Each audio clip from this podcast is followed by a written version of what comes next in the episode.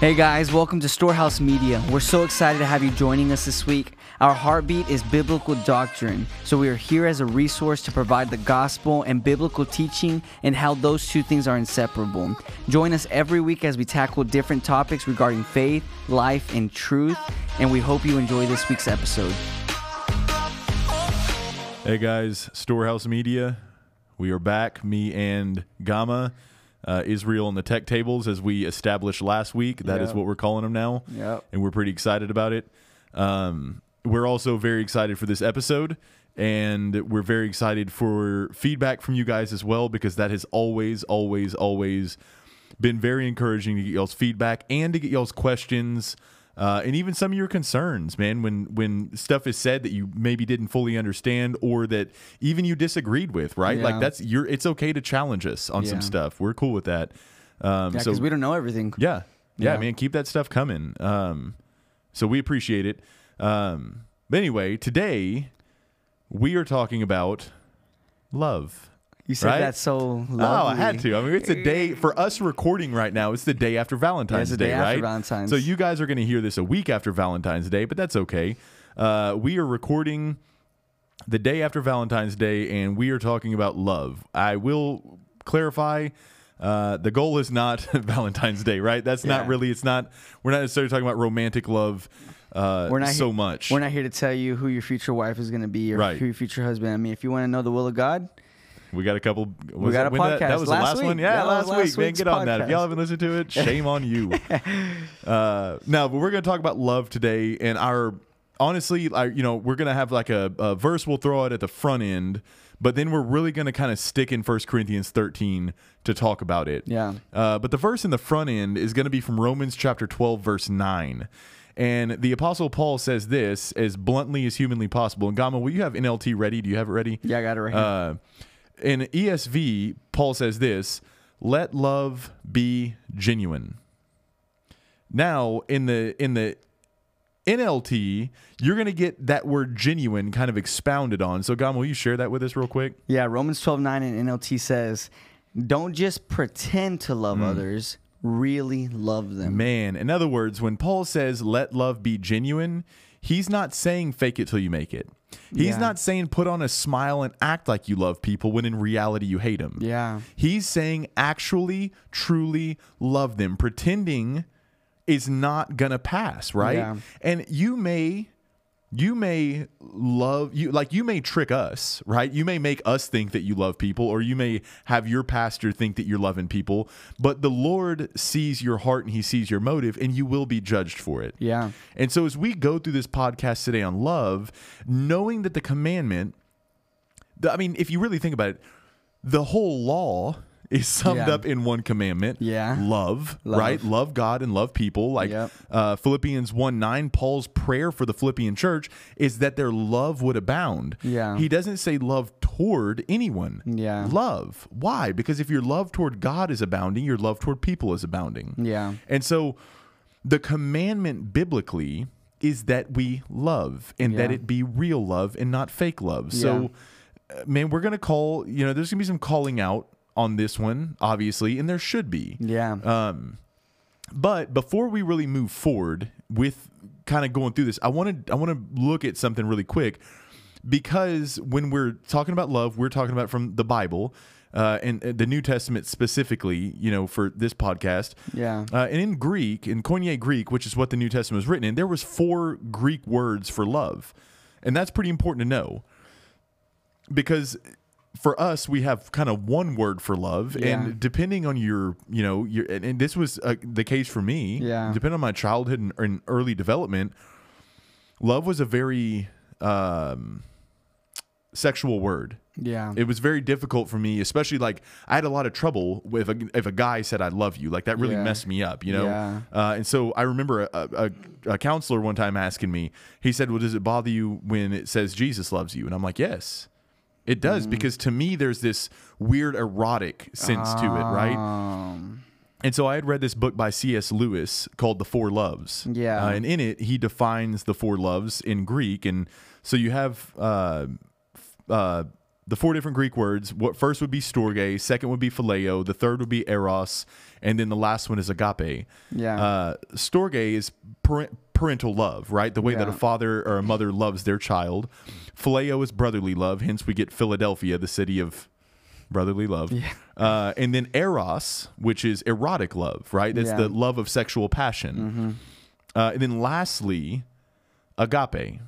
And agape is charity love. yeah. And from a biblical standpoint, it's not that these other other three loves don't have their context in the Bible, but when we're looking at Romans 12, 9, and when we're looking at 1 Corinthians 13, and all the commandments in the New Testament to be loving each other, agape is always the word used Yeah. right? And so it's a charity love. And so our focus today will be agape. Yeah. It'll be agape. And I love uh neither of us got the King KJV pulled out, the old King James, but I actually like the way that the King James translates the word agape because it uses the word charity. Mm. Right? And charity is such a beautiful word for it, It because is, yeah. charity never expects something in It's return. always outward. Correct. And so, and with that, I want to make sure and clarify something really quickly based on another C.S. Lewis quote, really quick. I want to read the quote and then explain what I mean by this. Uh, C.S. Lewis wrote an essay called The Weight of Glory. If you can handle C.S. Lewis literature, and I don't mean like his fiction, uh, but his actual, like, more academic styles of writing, his apologetic work, uh, man, The Weight of Glory is a short essay that is so beautiful. But in it, he's got this quote, very popular. It was actually the quote that I would argue changed John Piper's life. Oh wow. Yeah. Um, so he says this in The Weight of Glory. He says, If there lurks in most modern minds the notion that the desire, uh, that to desire our own good and to earnestly hope for the enjoyment of it is a bad thing, I submit that this notion has crept in from, from Kant and the Stoics and is no part of the Christian faith.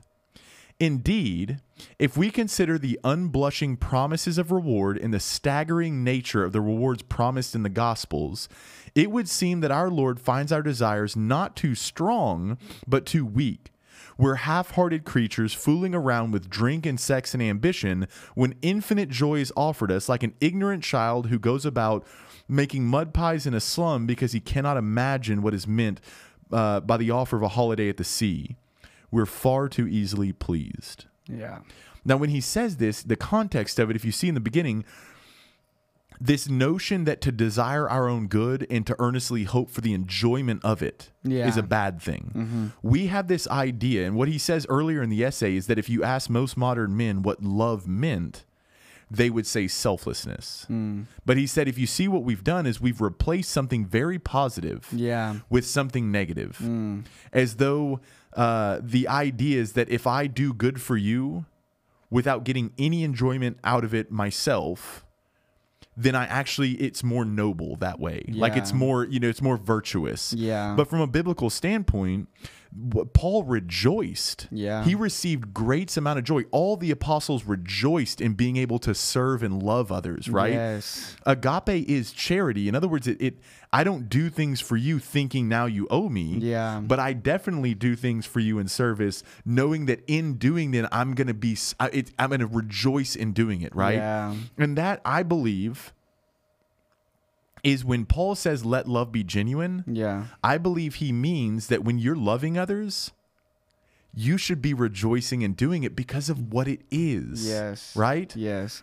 I mean, I think that if you are doing something like an act of kindness or you're doing something loving, but you have no enjoyment out of it, like it's not even to question whether that's a good thing or bad thing. I think it goes to the root, which is it genuine or not genuine? You know what I mean? Because at the end of the day, if you're doing something and it's not genuine, then I would say just don't do it at all. Yeah. Uh, because charity love is more than just, okay, you got to do it. Because imagine if we did everything for everyone and we got nothing in return. Right. We'd be miserable Yeah. people, and we w- we could never achieve a love that is genuine. Yeah. Therefore, the Lord has given us the opportunity and the privilege to enjoy pleasure Yeah. and to have enjoyment in the things that we do. I mean, I'm sure Jesus was rejoicing whenever Ooh. he was washing the disciples' feet. Yeah. You know what I mean? Yeah. And honestly, we have to have that same attitude that we'd be willing to do, honestly, some of the most embarrassing things. I mean, in today's culture, I mean, it's a disrespect when you got to wash somebody's feet Yeah. because their feet are everywhere. Yeah. But if it, if you can find joy and enjoyment out of there, one, that tells you that it was genuine. And two, it's just, it's agape love. Mm-hmm. Yeah. That's what agape love is, Yeah. being able to do it without expecting anything in return. Absolutely. And I just can't I can't imagine why it would make sense that loving someone is serving them miserably. Yeah, that could not. I think if I love somebody, I'm going to love serving them. I'm going to enjoy serving Yes, them, right? Like yep. so it just seems silly to suppress our emotions of joy and enjoyment Yeah. because of the idea of, of agape or charity. Yeah. Uh, so to clarify, when we talk about love, uh, we are not talking about this self martyrdom, um, sacrifice of all my emotion. Yeah. To that's just silly. I mean, Um, another point I just thought of is like, if that were the case, then what would it mean to us, Jesus dying on the cross, if he did it miserably? Yeah. We wouldn't have considered Right. that love. We would have just known that he did it for us. Like, Yeah. But it would not have, and I don't think he'd ever define it as love. No. But the word God says that. For God so loved the world that he did that. And Yeah. Out of it, he found pleasure, Yeah. both the Father and the Son. Yeah. Well, and that's Hebrews 12, 1 and 2. Yeah. That for the joy set before him, he endured the shame of the cross. Yes. Mm-hmm. Right? So it's not like Jesus was skipping to the cross. I mean, he's about to bear the wrath of the Father, but the joy in laying down his Yeah. life for others, right? And serving others. So, all that being said, uh, love is not this this false idea of selflessness that's crept in from uh, Kant and the Stoics, and so know that. But secondly, when we talk about love, we're it, it's also not just making people comfortable and happy, No. right? That's not what love is. Um, as most of you guys know, I you know I have addiction issues. I, d- I do, and so let me tell you how you're not loving me. You're not loving me by providing drugs for me, right? You're destroying me. Mm. Yeah. that's hatred. That's not love. But that makes you comfortable. Right. It would make me very comfortable, Yeah. right? If I'm if I'm sad or depressed or feeling lonely, then yeah, that's something that that crosses my mind, right? And then Mm-hmm. yeah, it would it would. Yeah. You know, fortunately as a believer, the Lord would also convict me very strongly on that. But the fact of the matter is, yeah, you just because s- some someone feels comfortable with something or feels happy with it, Yeah. you could also be destroying them by giving them or providing that for them. I mean, think about it like this too. In my case, like let's say I'm going through some sin. Let's say I'm going through some spiritual warfare, whatever I'm going through, and I am going through a lot. Like enough to say I should not be serving in ministry, Right. at least for the time being. Yeah. But I tell you, Daniel, I say, man, I'm going through so much. I keep falling into the same sin. I'm, I'm living in sin right now, but I just love going every Sunday and teaching because that's my my escape. I just Right. love doing it Yeah. for you to tell me go ahead keep doing it because that's what's that's what's helping you in this that's not love No, because your your judgment's going to be stricter as a teacher. exactly Man. exactly and, and you knowing that Yeah. and not telling me that That's would not, be love. loving no, at all That's hatred, man. Yeah. I'm, I'm looking for your destruction. exactly Yeah, absolutely. Uh, so, if we're going to define love, we have to define it from the Bible, right? Scripture is what's going to give us a clear because we're talking about agape. Yeah. Uh, and so, a- as mentioned earlier, we're going to use 1 Corinthians 13 in Yeah. order to to define love, but to do that, we need to put love in contrast to deeds or to, to works because this is and now i'm gonna i'm gonna preface with this i have not read the book and so please don't think i'm hating on it but bob goff wrote a book called love does Hmm. and i agree love does do but love first is a state of being Love before it is. is doing yes Love love, is is, before before, it love does. does absolutely Yeah. so we need to clarify that because, it's, and again, Bob Goff may clarify it. I'm not saying he doesn't. Yeah. But I'm just saying for my people out there who know that book, are grabbing onto that concept and aren't reading the book, kind of like me, Mm-hmm. uh, don't be fooled by that, right? Yeah. And and you know, you hear people that say things like, "Well, faith is action." Well, no. Faith is before it does. You know what I Yeah. mean? Faith is faith is a state of believing before it is a state of acting because we believe we do. yeah And so we can't be so superficial to just think that everything is just action. Yeah. Mm-hmm. Right? Because love can be, a- you can be acting without being genuine. Oh, yeah. So let love be genuine is the prefacing verse. Uh, and so as we get to 1 Corinthians 13, setting some context, 1 Corinthians chapter 12, uh, Paul is really emphasizing a lot on the working of the spiritual gifts inside the body of Christ, right? Yeah. Inside the church. And then what he's going to do is, as he's going through the gifts and how they have their role and how they do their thing and, and what their purpose is to be used, you get to the last verse in chapter 12 where he says, So you should earnestly desire the most helpful gifts. Why? Because the goal is to build the body of Christ up. Yeah. However, he says, But now let me show you a way of life that is the best of all and he's going to transition. And that's where chapter 13 comes in. Chapter 13 is prefaced with, right? I know we see chapter breaks. Paul didn't write it with chapter No, he breaks. did not. And so Paul goes straight from, let me show you the best of all, into this this idea of charity, this agape. Yeah. I bet you if he was if he were saying this, he would have said it. He would have taken a, a deep breath Yep. Oh, and then he said chapter 13. man. You know he's going into it. He was going into it. yeah, he's ready because you had the the first Corinth or the, the church in Corinth. If you read earlier in the book, like what y'all were talking about Sunday night, Yeah. man, they were strongly rebuked for being very carnal, very non-spiritual. They were Oh, Yeah. living and almost enjoying their sinful nature more. They were envious and, and selfish and selfish ambition, and, and they were lifting themselves up over other people, thinking that certain gifts made them more holy than other people Yeah. all this stuff. And so Paul's coming in. You have to understand, he's fixing to correct the Corinthian church with this concept of love. Yeah. And so when we talk about the gifts, they are great, but love is better. Yeah. And I personally, knowing that I've been gifted for years now, especially in teaching and preaching, and have lacked love for years now, I Mm. would rather take all those years off, take me off the stage. Yeah. Let me develop in love. I was too young to be put up there, my faith. Let me be developed in love so that when I get up and teach, I'm le- legitimately concerned for the souls of my hearers and not for a bigger stage and a bigger audience, right? Yeah. The Lord had to f- ground me into fine dust before I got to that point. But look at what Paul says.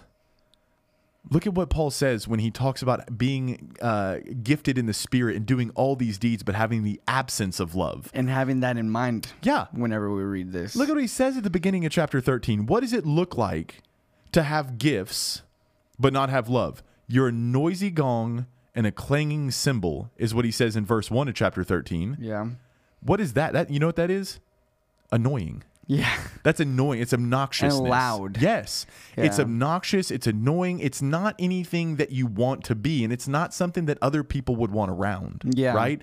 And so without love, you can have all the spiritual gifts you want. Yeah. You're nothing but annoying. Yeah. You're nothing but rubbing people under the skin, right? And it's Yeah. not even the, the worst part is you get people that don't have love that are very gifted in teaching. Yeah. But when people are rubbed the wrong way and don't like that person, they're like, "Oh yeah, I'm being, you know, I'm being hated for Christ's name." I'm like, "No, you're being hated cuz you're hateful." Yeah. Right? You're Yeah. just a jerk. Yep. And so we don't want to be a noisy gong and a clanging cymbal. So please, young brothers and sisters, if you have the gift of exhortation, teaching, whatever, man, make sure you're loving first. Yeah. Right? But then secondly, in verse two, and I really love this one, I'm gonna read verse two. Yeah. And if I have prophetic powers and understand all mysteries and all knowledge, and if I have all faith as to as to remove mountains, but I have not love, I am nothing. Now, that's important because in certain realms, the power of faith is what they think like being the most anointed Yeah. right the higher the anointing the greater i am and and they lift themselves up paul says listen if you had prophetic powers if you understood all mysteries, and if you had all knowledge, and if you had all faith so great that you could remove mountains like what Jesus talks about in Matthew 6 not 16 uh, 20? I don't remember. If you had 21, uh, if you Yeah. had faith th- the size of mustard seed, you could say it's mountain B. yeah. He's referencing that. And but then look what he says. If you can do all those things, but you don't have love, what's your rank? Nothing. Nothing. Nothing. You are nothing if you do not have love. And it you know- doesn't matter. And you know what? Us as humans, we're willing to settle Yes. for someone that can move a mountain. I'm speaking on such um, literary terms. Yeah. We're willing to settle for someone that could move a mountain than for someone who shows the love of Christ Yes. in our lives. Yes. There's a so there's a podcast that I would strongly recommend to everybody listening, other than Storehouse Media, because you know gotta listen to that. Uh, but there's a podcast called "The Rise and Fall of Mars Hill," Yeah. and it's about Mark Driscoll and the whole rise of his church and the fall of it. And in it, in the intro, actually, the intro song in every single episode, Yeah. they talk about how people would rather raise up a narcissist to be their leader, right? And it's true. Mm. yeah. We're always like, oh my gosh, look how powerful they are, and they don't care Yeah. about it and we want to lift them up on this stage. Yeah. and they lack love, They lack love. Dr- especially Mark. Dr- I mean, that dude. I'm, I'm not saying that to hate, man, but if Yeah. you you follow that that podcast, you're going to be like, oh my gosh, you know. Um, but anyway, man, you have all the power in the world. That doesn't rank you any higher. You're not more anointed. Nope. You just lack love, which means you have absolutely nothing. And you are nothing. Exactly. Finally, verse 3, he says, If I give away all I have, and if I deliver up my body to be burned, but have not love, I gain nothing. Now, this is actually Greek hyperbole. When he says, If I give away all I have, he even means the clothes on his body. If he's, and- and he even talks about in the, oh, where is it? It's in the same i- in the Greek. It, it there's a there's a visionary term there. Yeah. That if you were to even give away all you had, including your food, and go down and spoon feed the poor, Yeah. but you have not love in doing it, right? There's this hyperbole happening here. This and, and he calls out martyrdom even. If I were to give up my body to be burned, right? All these extents, but have not love, I have gained nothing. Now I, I want to emphasize something. Paul mentions that if we do have love, we do gain something. If we don't, we gain nothing. Yeah. So once again, you're seeing that love is not just this this negation, this like selflessness. You know what I Yeah. mean? It is you are gaining when we love. Yeah. But he's saying if you don't have love, you have gained nothing. And that, with that, you got to go back to Ro- to Matthew five and six and seven, Yeah. and read about those treasures in heaven that we Yeah. get. You know, and All and the rewards. yeah, and just think that if you do y- live in poverty your whole life because you give all your riches to everyone else, do all those things, but do it without love, there's no reward. And in, in another translation, they'll use the word martyr, or s- basically someone who's willing to give up their life for what they believe and what they're standing for. And that gives a sense of, let me take that place instead of somebody else. Essentially, that's what a martyr was. Like, let me take that place. I, I'll die for for these people that are being persecuted or wh- whatever may be the case. And in, in, in a loving standpoint, man, that person really did sacrifice their life so that some could be spared, maybe. You know Yeah. what I mean? Or maybe so that that could be encouragement to others, but it's saying that it, even if you do that, but you did not love, you didn't gain anything. Man. It didn't do any Yeah. effect. I mean, I, I'm willing to say that people of the faith, if they see that person killed or burned, like the Bible said, man, they'd probably be happy because, like, man, that person was not loving at all. Thank Yeah. God they Yeah. got rid of that guy. Yeah. But if that was a loving person, man, how that would encourage believers that were being persecuted, especially during this time. You know what I Yeah. mean? Man, seriously. Yeah. and so that's man, love, Love, right? It's dude. it's it's everything. And so I do want to do something before we move on in 1 Corinthians 13. I do want to do something really quickly. Yeah. Um I want to I want to talk about why from a biblical standpoint why love is necessary. Right? Um like why is it a requirement? When we talk about it, what's the requirement of love? Well, number 1, have all the gifts in the world. Yeah. Jesus never says, By your gifts, they'll know you're my disciples. What does he say? John 13, 35. Your love for one another will prove to the world Yeah. that you're my disciples. Yep. I run in a lot of reformed circles, right? And I, I'm I'm all game with that. You know, it's whatever. Um, but it's really interesting to me how much they love doctrine, but all they want to do is spot out and call out heresies and heretics and all this different stuff. And I'm like, man, you're really just walking around looking for ways to pick fights with people. Yeah. And it's funny because Paul mentions earlier in First Corinthians, knowledge makes us arrogant, but love builds others up. Yes. Right? And so Yeah. when all we're doing is walking around filled with knowledge and puffed up and making picking arguments, like please to all my reformed brothers and sisters listening, Yeah. I'm not trying to be mean toward toward the reformed group. I'm just saying if you're you can have all the knowledge of, of Calvin in the world. If you're lacking love, Calvin himself would say you're the heretic, right? Yeah. And so we don't want to be hypocritical like that. I- Yeah. You are not you are not known to be a disciple of Christ just because you know a lot of things. You're known to be a disciple of Christ because of your love for one another. Yeah. But go ahead. No, were gonna no, say you go something? ahead. I was also going to move forward. Love is also the mark as to how people know that we know God. Right? Yeah. uh, 1 John chapter 4 verses 7 and 8. Dear friends, let us continue to love one another for love comes from God. Anyone who loves is a child of God and knows God, but anyone who does not love does not know God. Mm-hmm. For God is love.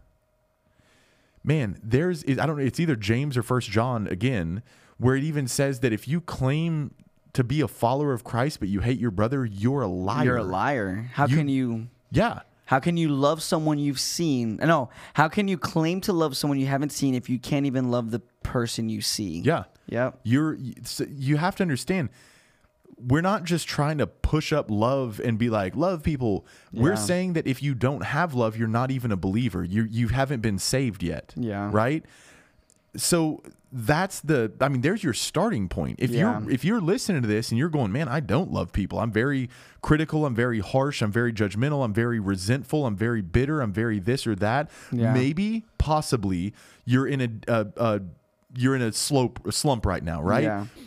repent, confess, move toward Jesus Christ. But there's also a large possibility if you've never loved Yeah. and you just grew in knowledge really fast and you think that's the mark of your salvation, it is not. Love. Man, if you don't love, you don't belong to Christ. Yeah. If you don't love, you don't belong to God, for God is love. If you don't love, you don't know Right. Christ or you don't know God. Yeah. And so please understand, man, we're not just trying to push this idea of love to make something challenging. We're pushing this idea of love because I don't want you, Galma doesn't want you to get to the end of your life to stand before Christ and to say, look at what all I did. And he says, I never knew you. Depart from me, you workers of lawlessness. Mm-hmm. Yeah. Right? That was like our second episode we did was Yeah. that hard saying. Yeah. So if that's like a tricky spot for you and you're like, wait, what? Then go back to that second episode and listen to it. Yeah. Uh, because this is this is serious, man. It would be such a shame for you to live your whole life having deceived yourself thinking that you're following him. And you just know to what's get to the crazy? end. What's c- most crazy about that is that the people that will be the ones telling Jesus, Jesus, I did all of this. The saddest part about that, I- in my opinion, is that they really went their whole lives thinking they had it made. Yeah. Only to find out Jesus never knew them. Yeah. And that's a big deal, guys. And you got to come to that through that. You got to come to that encounter. Mm-hmm. As a believer, at least once. It shouldn't need to happen more than once, but at least once you have to have that encounter. Like, what if I think I'm going to heaven, but I'm not? Right. Because in having that fear, you will learn that those who go to heaven are one, those who do the will of the Father. Right. What is the will of the Father? To love God and to love others. Yep. You come to find these things out, and when you start to do them, you have a confidence and you have an assurance of your salvation. We had another podcast on that. Yeah. So for real, guys, like you're probably listening to this podcast, you're like, "No, I'm good. I know I'm good." Well, so do the people that confronted Jesus, Yeah. and Jesus said, "I never knew you." That's Yeah. not the defining factor of your Right. salvation. It's really not. Just to feel comfortable and think that you have it made is not. The defining factor, your love toward one another is the defining factor because that Yeah. is the will of the Father. And let me highlight a phrase too, just out of Matthew 7 21 through 23. Mm-hmm. I never knew you, you workers of lawlessness. Lawlessness. Right? Now that's a key word there. Uh, and so let me let me use that word and let's reference back to our Trinity podcast really quick. Mm-hmm. Uh, when he says lawlessness, he means chaotic or out of order. Yeah. When if you want the perfect example of what love is, you look to the Trinity Yeah. who is in perfect harmony, right? to to be lawless is to lack harmony, to lack order, to go against the grain or to go against the system. Yeah. And so if we're if we are lawless, then we are not acting in light of what love is, which means if you're casting out demons, prophesying in his name and doing many miraculous works, Yeah. but you're lawless, that means you're probably doing it for your own ministry and for your own glory and for your own selfish ambition. Yeah. That is not harmonious. It is not for the sake of the body. It is not for the glory of Jesus Christ. Yeah. Right? What do we see the Father doing? We see the Father glorifying the Son. What do we see the Son doing? We see the Son glorifying the Father. What do we see the Spirit doing? We see Him glorifying and pointing us to the Son. You know what I mean? Like, you see, no one's going for the spotlight out of the Trinity.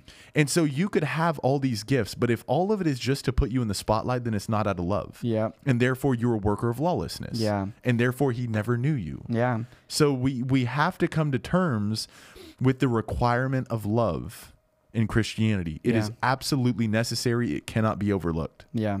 I agree. I agree. So let's define it, uh, and we're going to do that by going through uh, verses four through seven in First Corinthians chapter thirteen. Now I know a lot of girls got this. Oh, yeah. memorized, Memorized. or on their Yeah. Bible And cases. here's the thing, y'all. It's because y'all are looking for this in a guy, and I'm gonna tell you this: you better not sell short on that. I want you to hold them to this exact standard, and don't you dare drop that standard. Yeah. If they fall short of this standard, do not move forward, ladies. I am protecting you. Trust me. I'm a guy, and we are horrible. So yep. just man set very high standards and please don't bow down men if you're bothered that i'm telling ladies to not compromise then you just need to man up so um, Yeah. and by the way, for the girls out there, looking at 1 Corinthians 13, 4 through 7, holding a guy to these standards does not mean you're holding them to too high of a standard. Correct. It's not a high standard. It's a high standard for a lot of guys. Yeah. But don't be discouraged by that because I know a lot of girls are discouraged. Like, Man, maybe my standards are too high. Do not compromise Do not. someone who will who will drift you away from Christ. Right. Because you were willing to settle for less. Don't settle for Yeah. less. That is the standard that Christ gave us. He would not have given us this if he didn't want our standards to be there. Yeah. So encouragement for absolutely. y'all. Absolutely. And know that if you're not living according to this too, Don't don't, bother. yeah. Like Yeah, don't bother. Don't even Yeah. expect somebody. If you're not patient, don't expect your partner to be patient. Nah. All right, so I'm going to read the passage real quick. Uh, Paul says this He says, Love is patient and kind. Love does not envy or boast, is not arrogant or rude. It does not insist on its own way. It is not irritable or resentful. It does not rejoice at wrongdoing, but rejoices with the truth. Love bears all things, believes all things, hopes all things, endures all things. And then into verse 8 love never ends. Yep. Man, I want to unpack this, but I feel like if we unpack it word for word, this is going to take a, a bi- it'll be a podcast that lasts at least a year and a half Yeah. If we did, yeah. Uh, but just let. I, I also don't think it's necessary for us to define each word. Um, I just think it's very necessary to look at a few key things. Oh, yeah. Uh, love is patient and and it is kind, right? And I. I want to apply this to friendships, but I know that we have a lot of younger listeners, and so let me most certainly apply this to relationships, Mm-hmm. right? That, I, I feel like that's going to be very important. If what what is like what is patience, right? Yeah. patience is going to be one sexually. Yeah. That's a locked bet. Yeah. Patience, it better be applied sexually. Yeah. It better be applied sexually. Yep. But it also needs to be applied with shortcomings. Right? Now that doesn't mean and, and let me say this again, this goes for guys and and and girls alike. Yeah.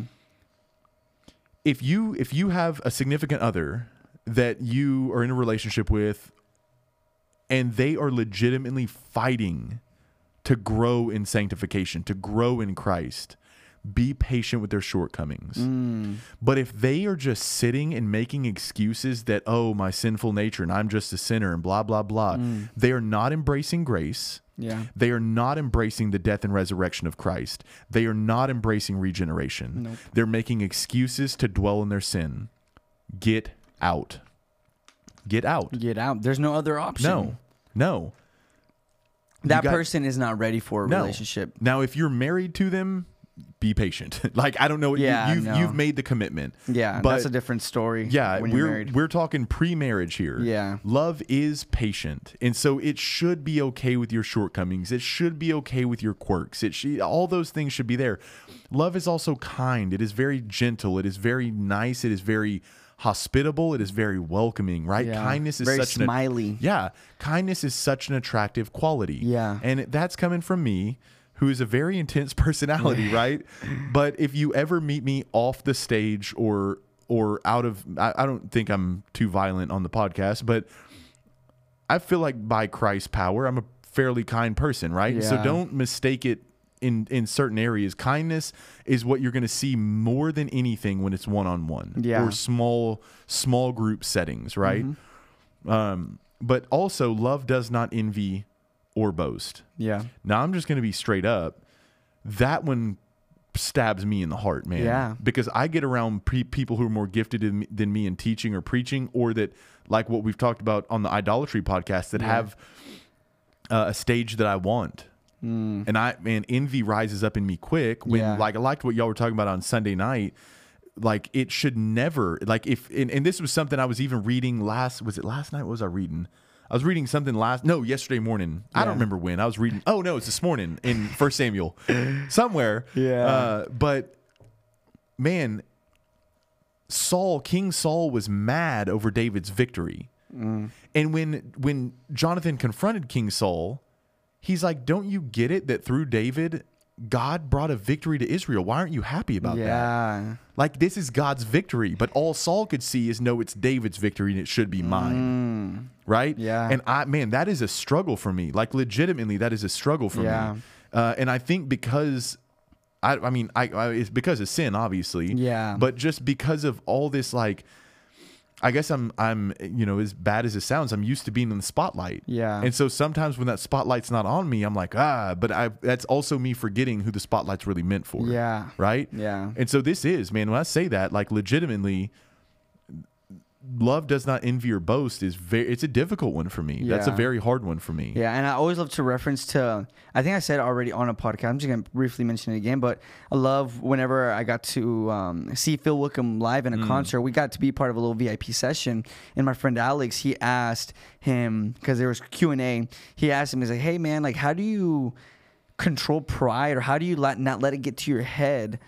When you come and you perform and everybody's coming for you, like everybody, all this, and he says, "Well, he's like, you're coming. What am I? What am I doing?" He's like, "I'm worshiping." Yeah. This is about Jesus, it's not about me. So I have to remind myself who it's about, and it's never been about me. How selfish I'd be stealing from God if I came using His name, but for my glory. Yeah. It should be using our name for his glory. Yeah. You know what I mean? And so I know that that's that is not just for you, man, but that that that's a big thing for a lot of people. Yeah. And dude, church nowadays has become a competition, it dude. is, bro. It's Like- Mm. like, a it should be a race to Christ, but man, it's just a race to a like you said, like a bigger Yeah. stage, man. And it's so bad. Yeah, dude. Christian celebrityism has done a lot of damage, man. A Yes. lot, a lot of damage. And that's, you know, and I'll say it on here. I don't really care. Like, it's not like anybody from Passion is ever going to listen to us. so, you know, there was just stuff. I, and this is nothing against Tim Tebow. I think he's a great guy. I really do. But it's like, if Tim Tebow never would have been a previous famous football player, Mm. would he ever have been on the stage? Yeah. For, you know what I mean? It's like, at what point is everything seeming, and uh, again, I don't know, I'm not trying to judge the passion guys, I don't know their heart. Yeah. But it's like, man, at what point are we overlooking so many faithful preachers of the word? Yeah. Because this guy's got a bigger name. But man, dude, I don't. I would not even want to blame it on them, bro, because they're only famous because attention was given Right, to them. 'cause the people- right, Because the people, yeah. man. Like we've just settled for power and abilities, and we've settled for who can do it better, Yeah. and stuff like that. It's and so, celebrityism exists because of the People want it. people that Yeah. worship them. You know Yeah. what I mean? And stuff like that. Like, man, I know people that are willing to spend thousands of dollars for a ticket to go see s- a Christian celebrity, man. Man. But they put up the biggest excuses to go to church on Sunday Yeah, or morning, to man. tithe to the or church, to even yeah. tithe. Yeah, dude. Yeah.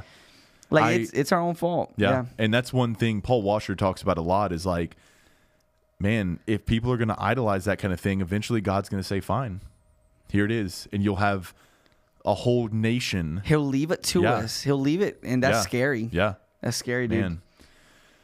Moving forward, love is not it is not arrogant or rude. Uh, and those two things are going to run together, Yeah. right? Here's what you're going to know. Arrogant people are also very rude people. Yeah. Mm-hmm. That's always how it works because arrogant people are all about themselves and anytime anything interferes with that, they're, def- also a rude They're people. defensive about it. Yeah, and I'm just gonna say this, man. When it's espe- you know in our world as as as preachers, teachers, uh, worship leaders, anything like that, your job is to be saturating your hearers with the aroma of Christ. Yeah. But your life off the microphone, off the stage, without the guitar or the keys or without any of it, Yeah. should be doing the same thing Yeah. when no one else is watching. Yeah. And that's one thing that bothers me is when I see these people who lead worship and teach and all these things, but they're so rude and so arrogant when they're off the stage, right? Like it makes no sense. It makes Yeah. no sense. like, like, why are you doing that? Yeah. It's kind of like for real. Like, why? What is your reason? Yeah. Like, why are you so rude?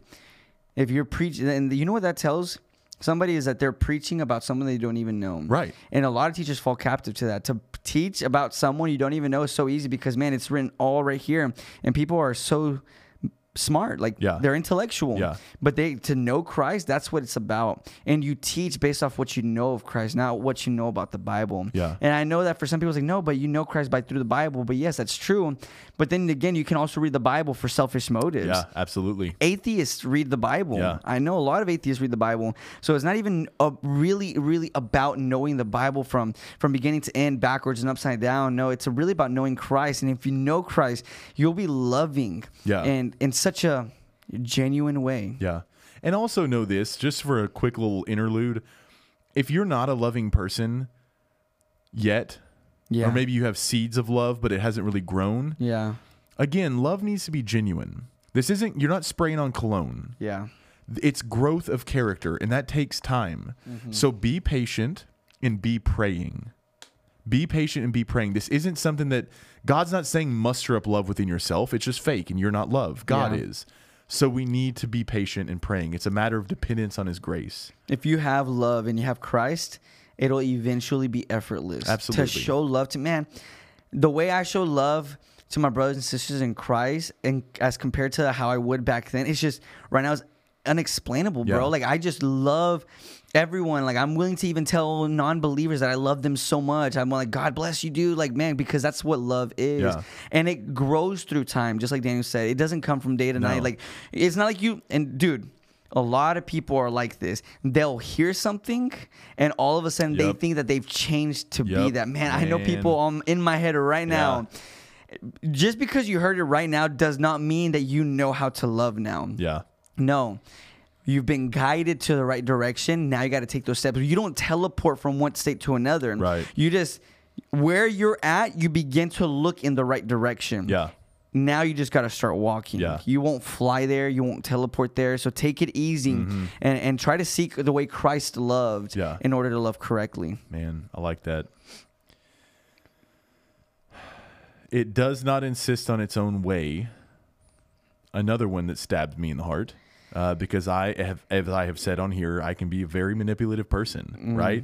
If there's a certain thing that I want to do or I want it to go a certain way and I'm with a group of people, I know exactly how to plant certain seeds to get everybody to think the way I want them to think, Yep. right? Uh-huh. Um, now I will say this by the grace of God and, and for the glory of Christ, 100%, and praise Him for it, I no longer use my manipulation abilities to hurt other people or for any major self gratification, right? Yeah. Like, I don't manipulate women into getting things out of them. I would never do anything like that. I Mm-hmm. don't manipulate guys to go and do things that might be harmful for my own entertainment. Like that's out of my that's out of my world now. Praise Mm. Yeah. God. Praise God for that. Um, but I still do have manipulative tendencies in order to try and bring about certain circumstances Mm. that I would want. And that's something that I have to be killing because love does not dis- insist on its own way because Yeah. that would be lawlessness, right?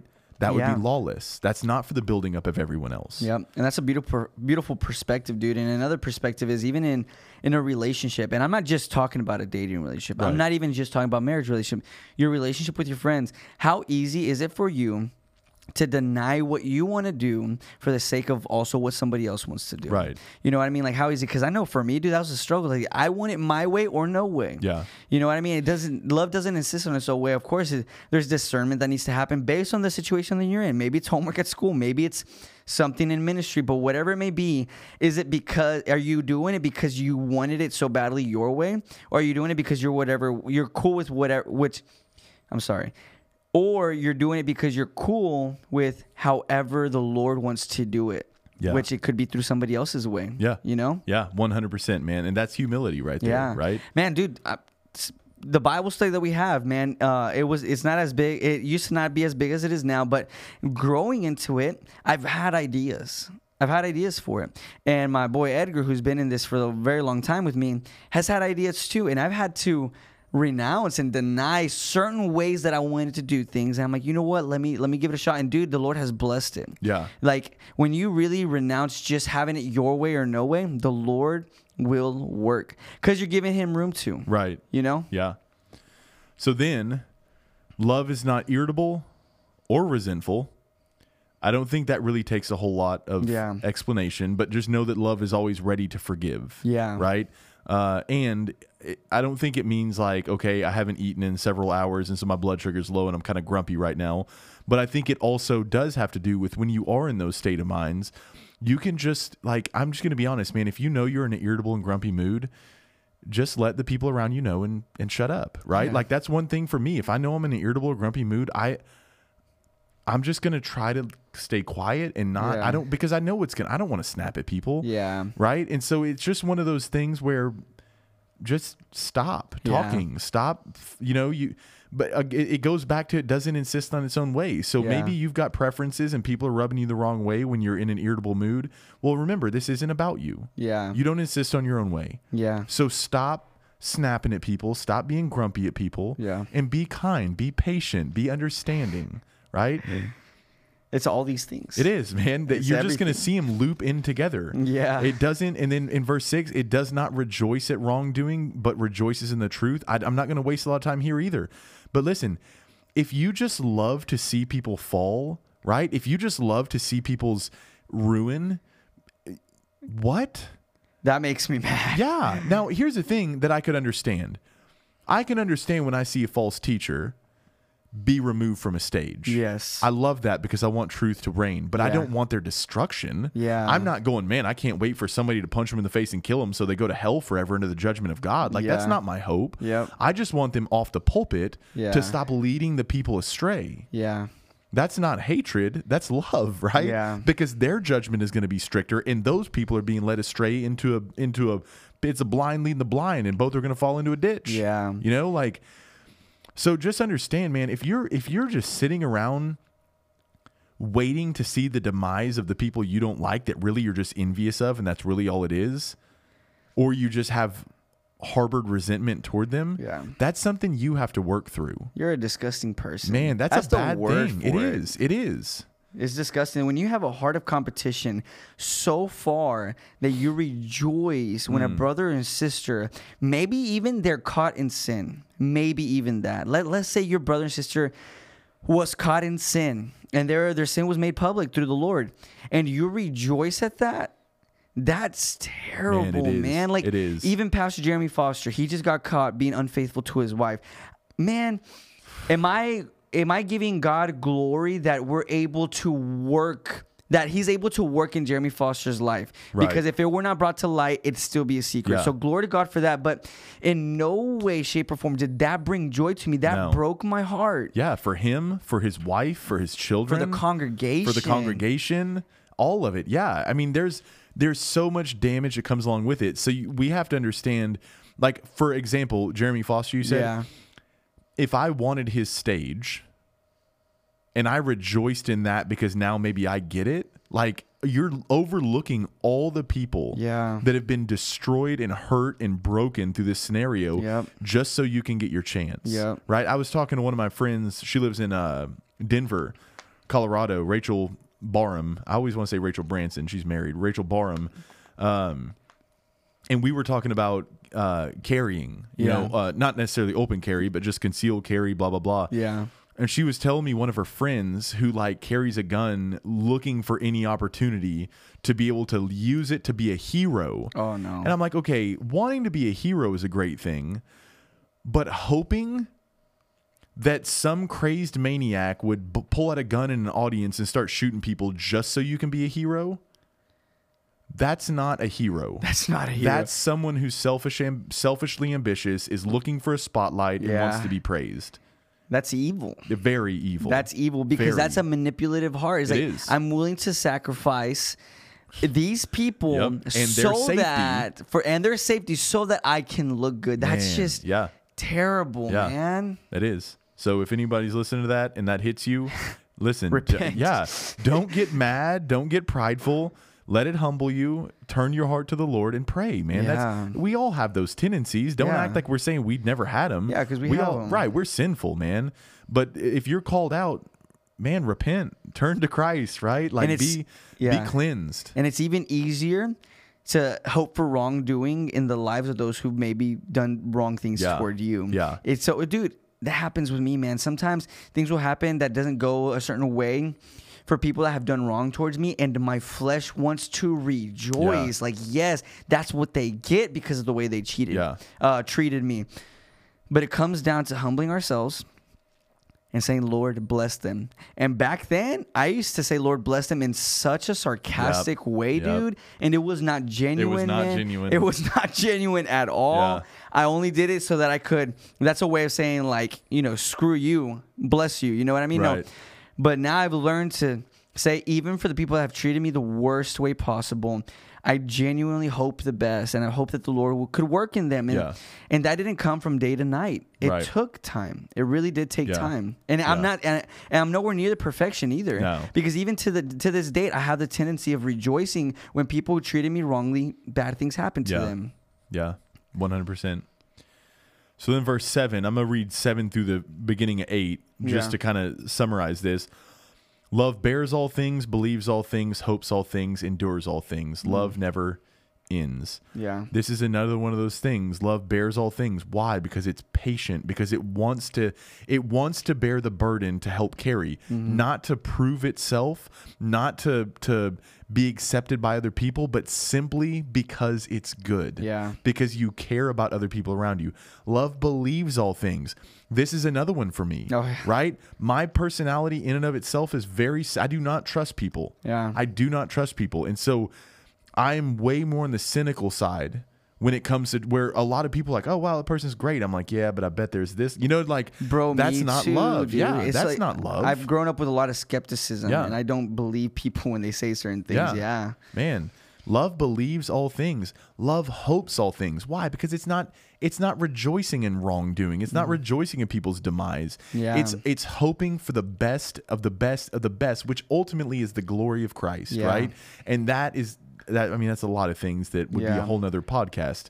Yeah. Uh, but then love endures all things. Love never ends. Man, I like you have to understand what we just explained in four through seven is not like might you feel like oh my heart is warmed paul didn't mean it to be heartwarming Yeah. paul meant it to be confrontational Yep. to a group of, of very young spiritual hypocrites Yeah. very young spirited hypocrites.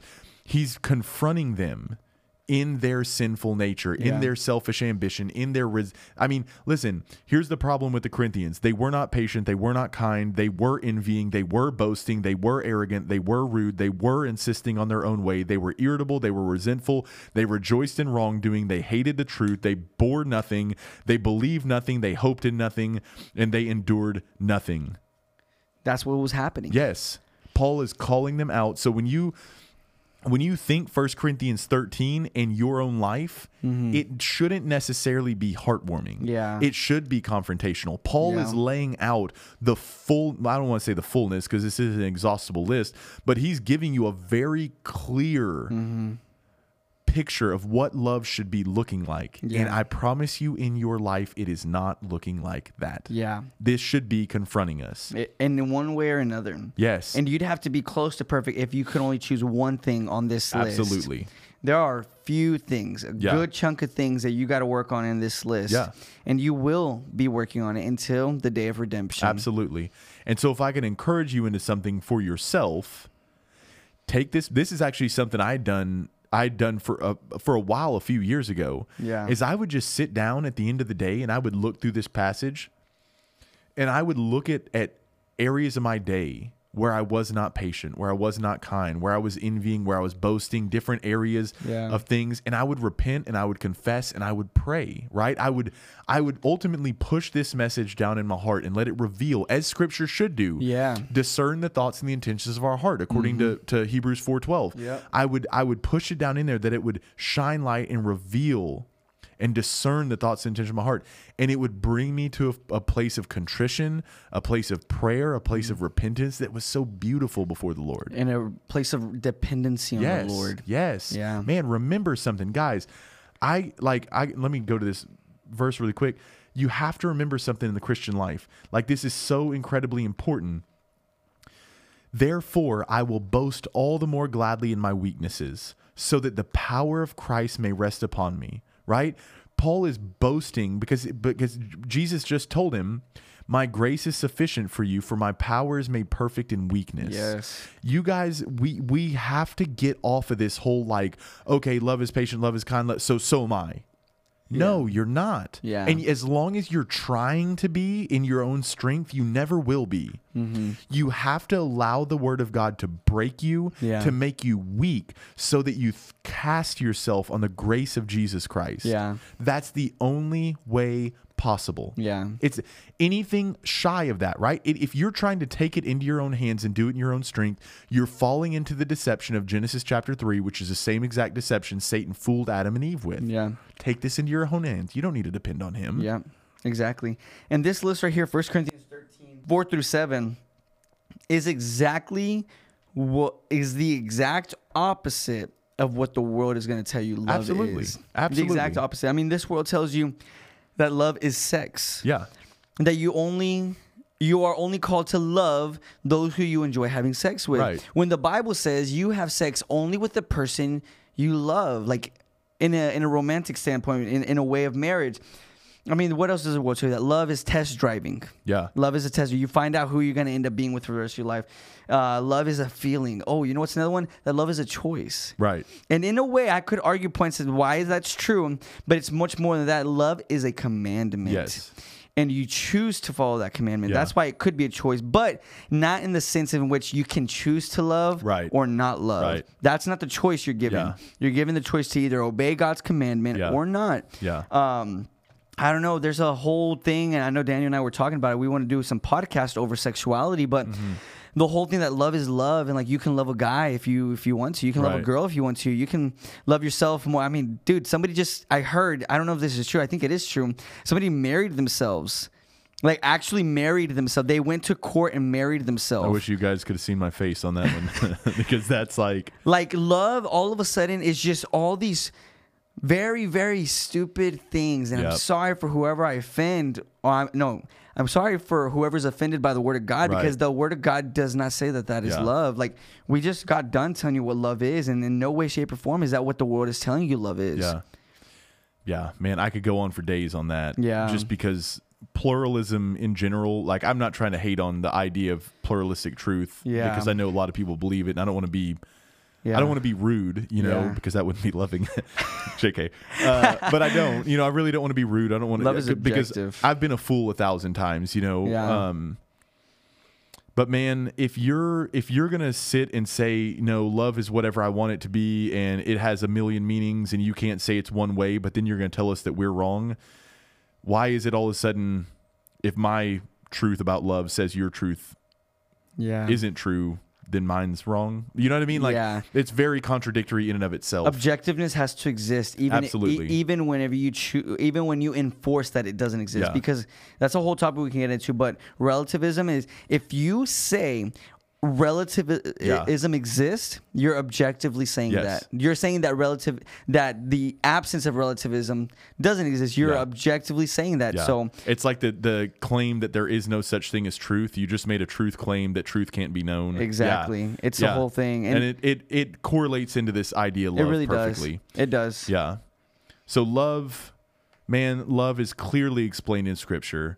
And so please guys, use the passage rightly. Yeah. Don't use it to make yourself feel better about yourself. It should be convicting you and it should be moving you into prayer. Yeah. But also, it is way way way more than that. Man, and you are you better know where we're going now. I'm oh man, I'm starting to grin. love is so much more than just that because love is personified in Jesus Christ, right?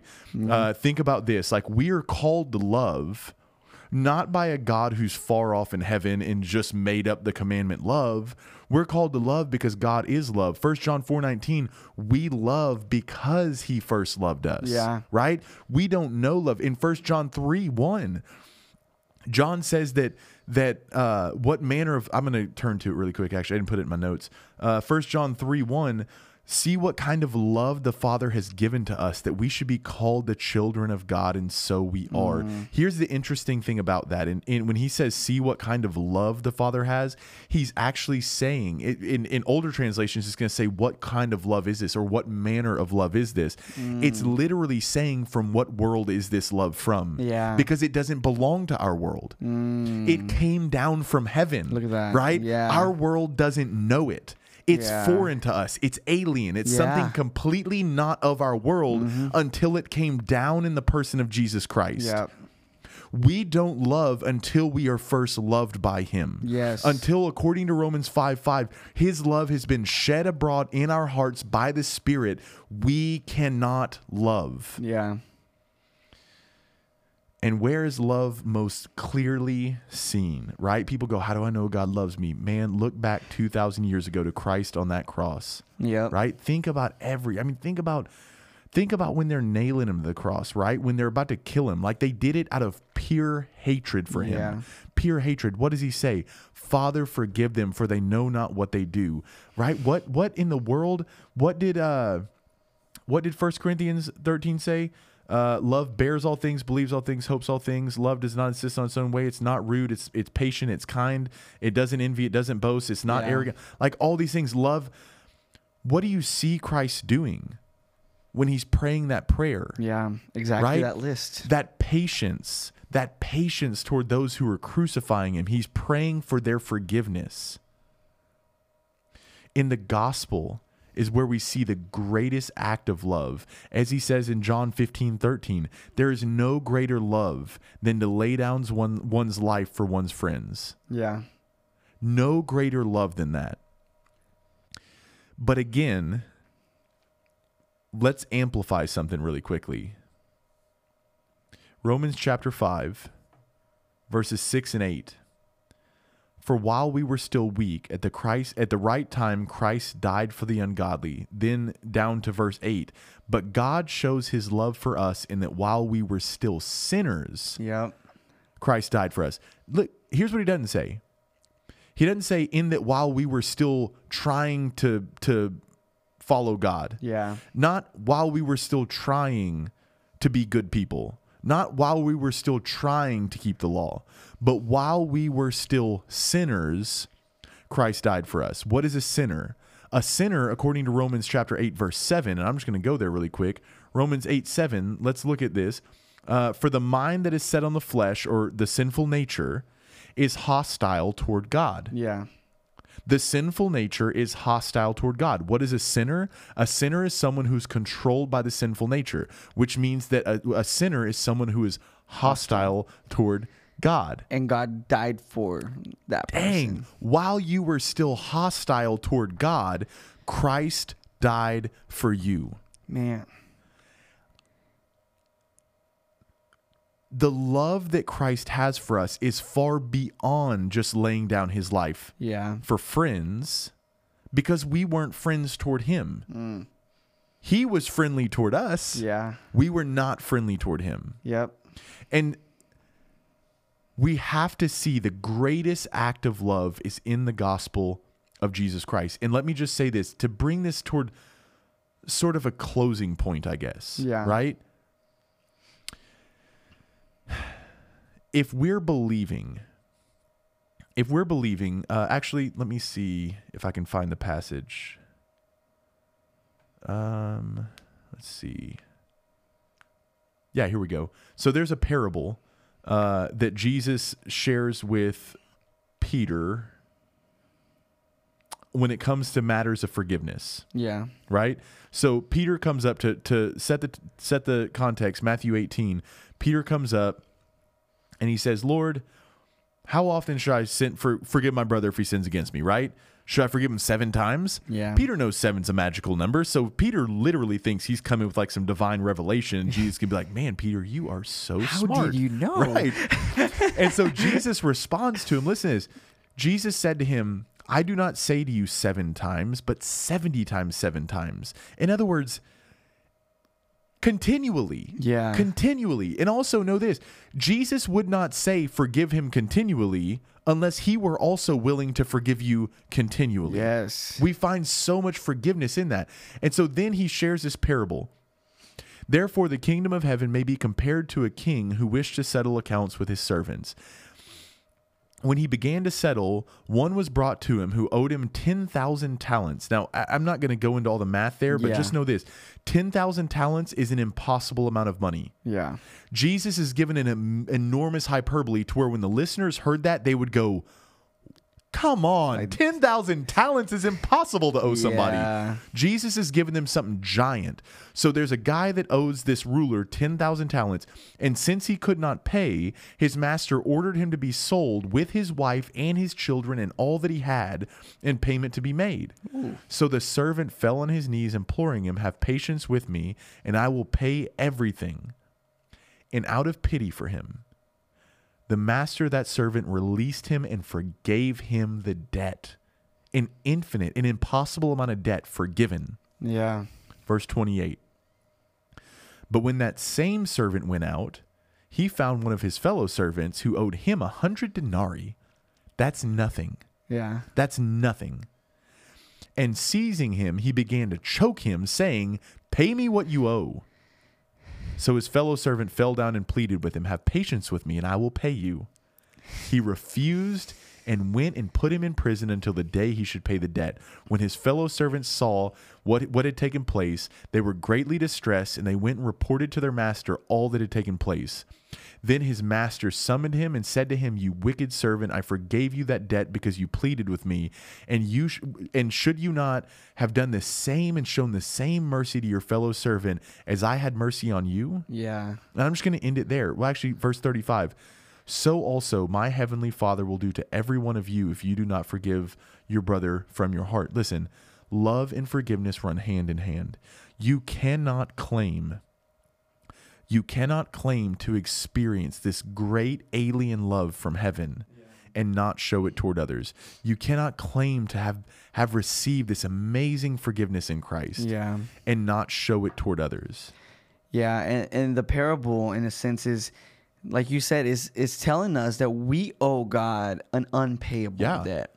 But w- why we have the audacity to go to a brother and a sister and say, "I'm not going to forgive you because you talked bad about me." Like, how does that compare to the amount that we've sinned against our Father? Yeah. and they did something against and we're not willing to forgive them like god has called us to love everybody i mean luke 6.32 says if you love only those who love you why should you get credit for that Yeah. even sinners love those who love them and if you do good only to those who do good to you why should you get credit even sinners do that much love your enemies do good to them lend to them without expecting to be repaid then your reward from heaven will be great and you will be truly acting as children of the most high for he is kind to those who are for he is kind to those who are unthankful and wicked Man. i almost didn't believe i was reading that that's why i Yeah. stopped Yeah. because he's so compassionate Yeah. to us who are unthankful and wicked you know And just going off of something you've said in the past too, when this debt is forgiven to the servant, yeah it's not like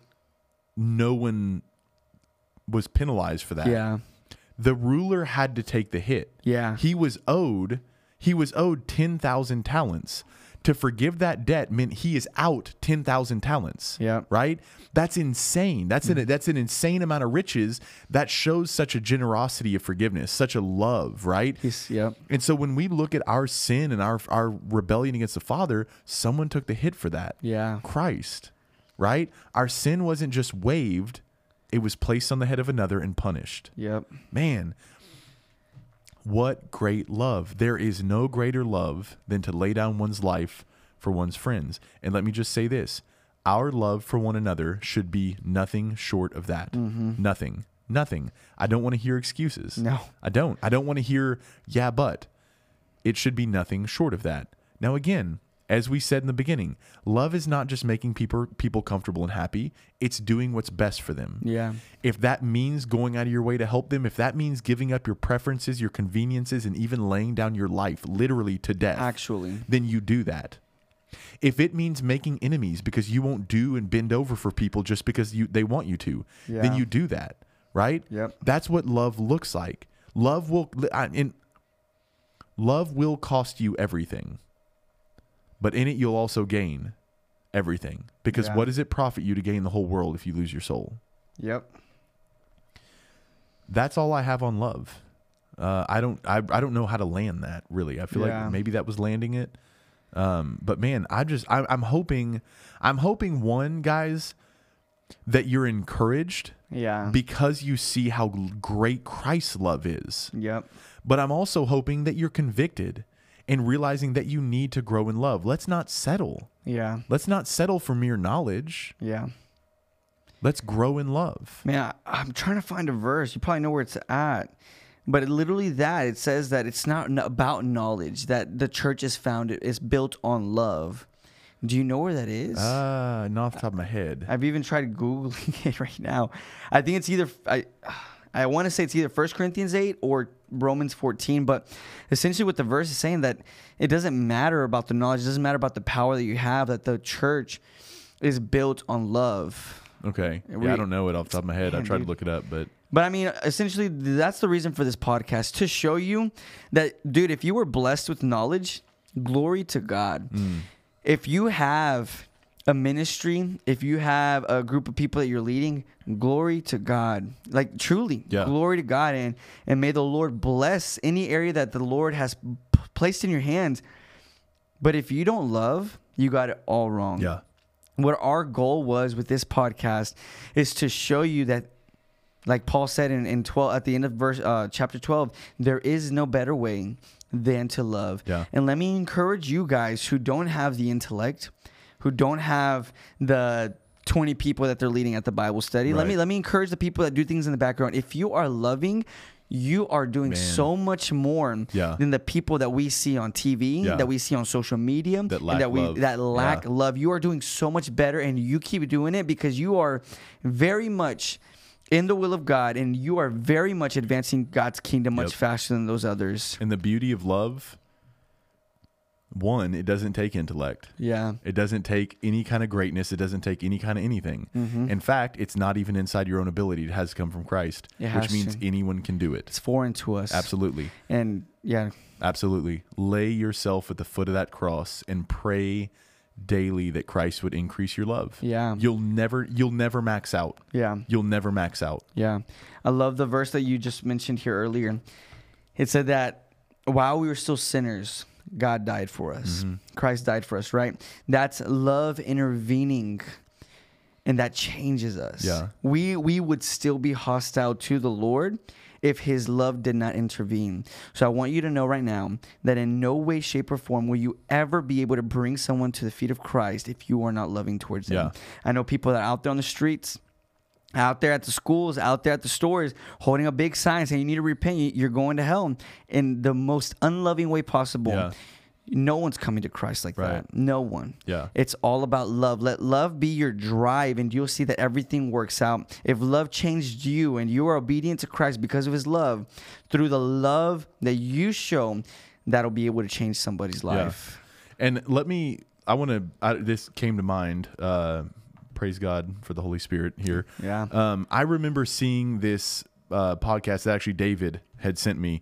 Not podcast, it was a clip, like a reel. Hmm. Yeah. Uh, David had sent it to me, and it was Judah Smith, and he was saying like some of us are so busy trying to figure out like trying to focus on do we love God? Do, you know how much do we love God enough? And do I love God? You know Yeah. all this stuff that we lose sight of looking at how much God loves us. Mm. And that's important because for some of you guys, you're struggling with loving people because you have a lot of bitterness in your heart because you feel like you're not loving God good enough. Mm. And the reason you're not loving God good enough is because your vision is too inward Yeah. right? You need to turn your vision outward to the love of God toward you.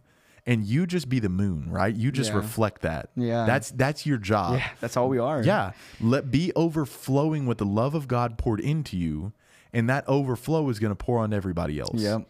And so you, you may have to take your eyes off yourself. That may be what's going on for some of you guys who are really fighting to love others but feel like Yeah. you can't. Um, it's because, again, you're. I, I, you know, I'm not trying to say this to be in a mean way, but you're you're kind of self righteous right now, Yeah. right? It's kind of prideful, Yeah. because you're trying to do it yourself, Yep. not realizing it has to come from the Lord. Yeah. And so that's all I got. Um, if you're good, I'm going to go ahead and pray, man. That's all I Let's- got. All right, let's pray. Father, we're thankful for another week, and we're thankful for everything you've given us so far. We're thankful for the breath in our lungs to get us through this, Lord, because you've given it to us. We are doing absolutely nothing right now to keep our heart beating and our brain functioning, but you, by your power, by your word that's sustaining us, you're doing that and you're sustaining everything else that's currently functioning and living and existing in our entire universe. Lord, how great your power and how great your humility, how great your love. Father, I pray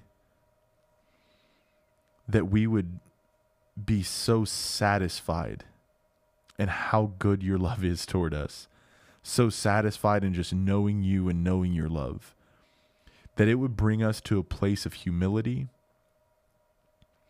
overflowing with love toward other people.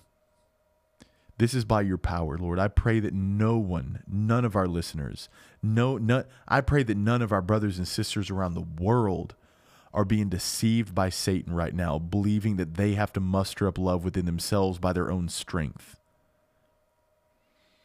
but that they are humbly casting themselves on you, humbly placing themselves under your hand, and trusting in your power working through them, as your apostle said, It's no longer I who live, but Christ who lives in me.